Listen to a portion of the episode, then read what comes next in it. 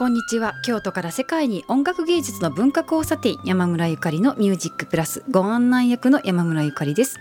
毎月だいいち火曜のこの時間はピッコロフルート奏者の山村ゆかりが時にはソロ、時にはゲストをお招きして演奏とトークをお届けします。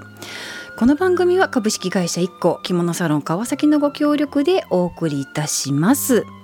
はい、皆さんじゅうがつに突入しましたね。やっと気温がさんじゅうどを切ったものの、まだまだ暑い日が続いていて、今年も残すところあとさんかげつというのが嘘みたいですね。だって皆さんまだ半袖着てますよ。うん、あとさんかげつしかないのにね、今年ね。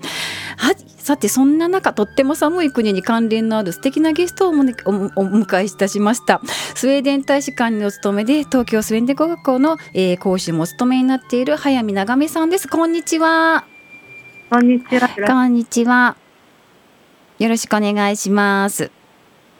はい、えっとね、早見さんとね、私はね、あの早見さんも住んでいたスウェーデンという国つながりではもちろんあるんですけれども、早見さんは今、えっと、うんと、スウェーデンとの関係、そして現在の活動というのをお聞かせいただけますか？はい、まずはですね、私は小さな時に父の仕事でスウェーデンに住むことがあったんですけれども、それがさんの出会いだったんですね。で、その時のあごめんなさい。喋ってください。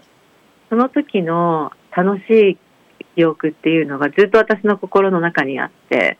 それからあの子供ながらいつかまたスウェーデンに帰りたいとずっと思っていたんですね。それであの日本の大学を卒業すると、あの同じそうですね、半年後にスウェーデンに一人で留学することになり、さらにそうです結果的にごねんぐらい。あのスウェーデンのまずはベクセイというところで勉強していて、その後は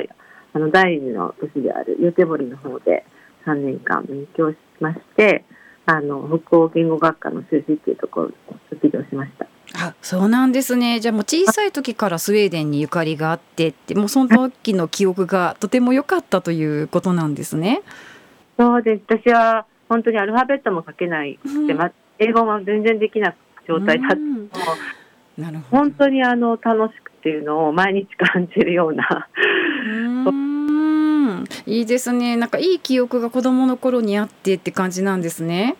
本当に、はい、素晴らしい。でね、早見さんと私はね、そうやって私もね、あのマルメの方で勉強してたので、スウェーデンつながりっていうのがあって、ヨーテボリっていう名前も出ましたけど、ヨーテボリはね、交響楽団もすっごい世界のにばんめぐらいに有名な、あのいいいい腕を持ってるっていうふうに言われてるぐらいの素晴らしいあの環境のところにあるんですけれどもね、ヨーテボリってね。で、あのね、私と早見さんはそうやってスウェーデン関連っていうのもあるんですけど、本つながりでもあって、私はあの早見さんの、えー、と翻訳された「私はカーリーろくじゅうよんさいで生まれた」というちょっとね意味深な名前の、えー、本の翻訳をの本を読ませていただいたんですけれども、これはもうあのどんな本になりますか？えーとですね、これはあのある女性の過去を探す旅の本なんですけれども、まあ、スウェーデン人として生まれたカーリさんという方の話なんですが、もともと養子だったんです、カーリさんは。それで自分の親は誰なのかすごく知りたいと思って、そこからまずは自分の親探しを始めるんです。なんとあのレーベンスボルンというアーリア人を残す生殖プロジェクトの一環として生まれたことが分かって、まあうん、あのヒットラーの政策の一つとしてってことですよね、あの時代の。そうですね。そしたらもう北欧って私たちにとってはそんなそんな歴史があるなんて我々も全然知らなかったじゃないですか。でそれをやっぱりこう自分の言葉でね、あの綴られているというものをお訳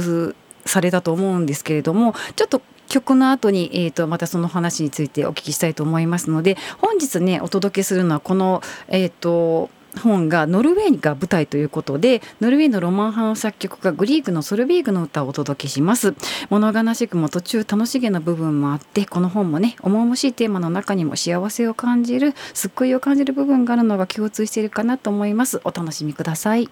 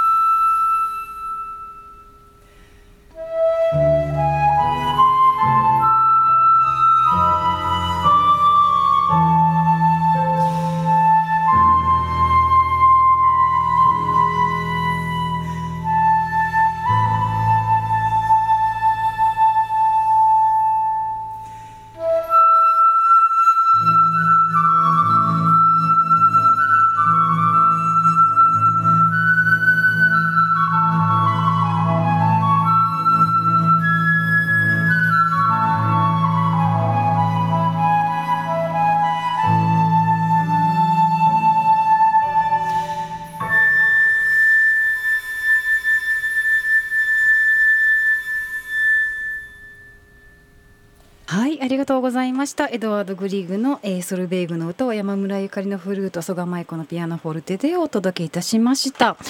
はいね、早見さんこの本ね、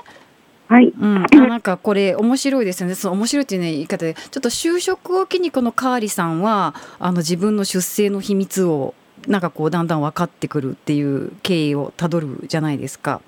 はい、でこう忘れてでもちょっとやっぱ悲しい記憶もいろいろあって忘れて幸せに暮らしているところでこうアイルランドに移住されてる時のパーティーで自分の出自にまつわることを調べてる人に偶然会うんですよね。そうです。もうそれがもうすごいこう人のその縁とか巡り合わせっていうのはすごい本だなって私思ったんですけれどもね。本当本当に赤い糸で全てしているっていう的ですよね。こう訳されててどう思われました？こう息子さんとこのなんか現旦那さんとのつながりとかもありまして。そうなんです。あのもともと私たちはあの息子さんがあのストックホルムにある日本大使館の広報の方で、うん、私たちがそこでつながっているのと、まあ、それがあってあのローゲルさんを知ってこの本とも出会えたんですが、カーリさんのご主人はローゲルさんと同級生。すごいですよね。息子さんと同級生なんですよね。そうだったんです。すごい偶然ですよね。えー、でもその本をやっぱりこうお母さんのために出したいと思ったのはローゲルさんなんでしたっけ、息子さんの。えー、っとですね、そもそも、うん、あのカーリーさんはその自分の生い立ちを調べて全てが、うんこういうあのことはいけない、いじめは良くないっていうことをあの子どもたちに伝えないといけないと思って講演活動を始められたんです。で、その講演があの結果的にこの本になったんですけれども。なるほど。えー、じゃあもうそれはちょっと一人でもちょっと多くの人に知ってもらいたいっていう、こう長目さんの早見さんのあの気持ちのもとに翻訳をされたということですか？なんです。で、やはりこの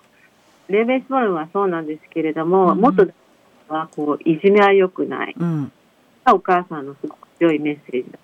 たんです。そもそもそこからだったんですね。そうです。それで今またあのその時は私が翻訳してる時も、うん、人はちょっと自分には関係のないことっていうふうに少し思ってしまっていたんですが、うん、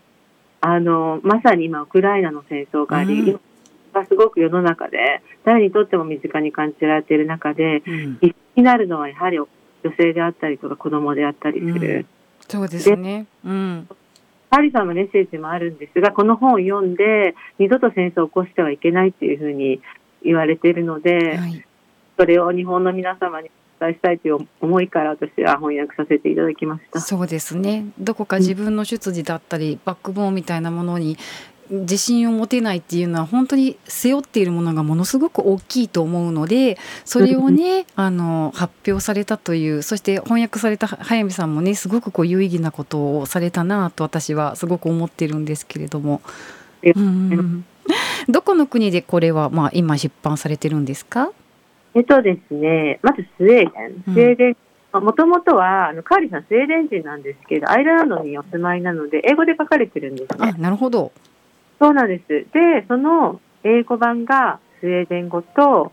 スペイン語とスロバキア語に翻訳されています。そして日本語です。あ、そうですね。それではあの皆さんにねあの読んでいただきたいなと思います。では話が尽きないのですがお時間がやってまいりました。最後に告知です。じゅうにがつとおか滋賀県木之本町スティックホールにてピアニストの塩見拓さんとリサイタルをいたします。詳細はスティックホールまたは奏者のホームページまでご連絡ください。この番組は株式会社イッコー着物サロン川崎のご協力でお届けいたしました。また来月のだいいちかいようのこの時間にお会いいたしましょう。山村ゆかりのミュージックプラスでした。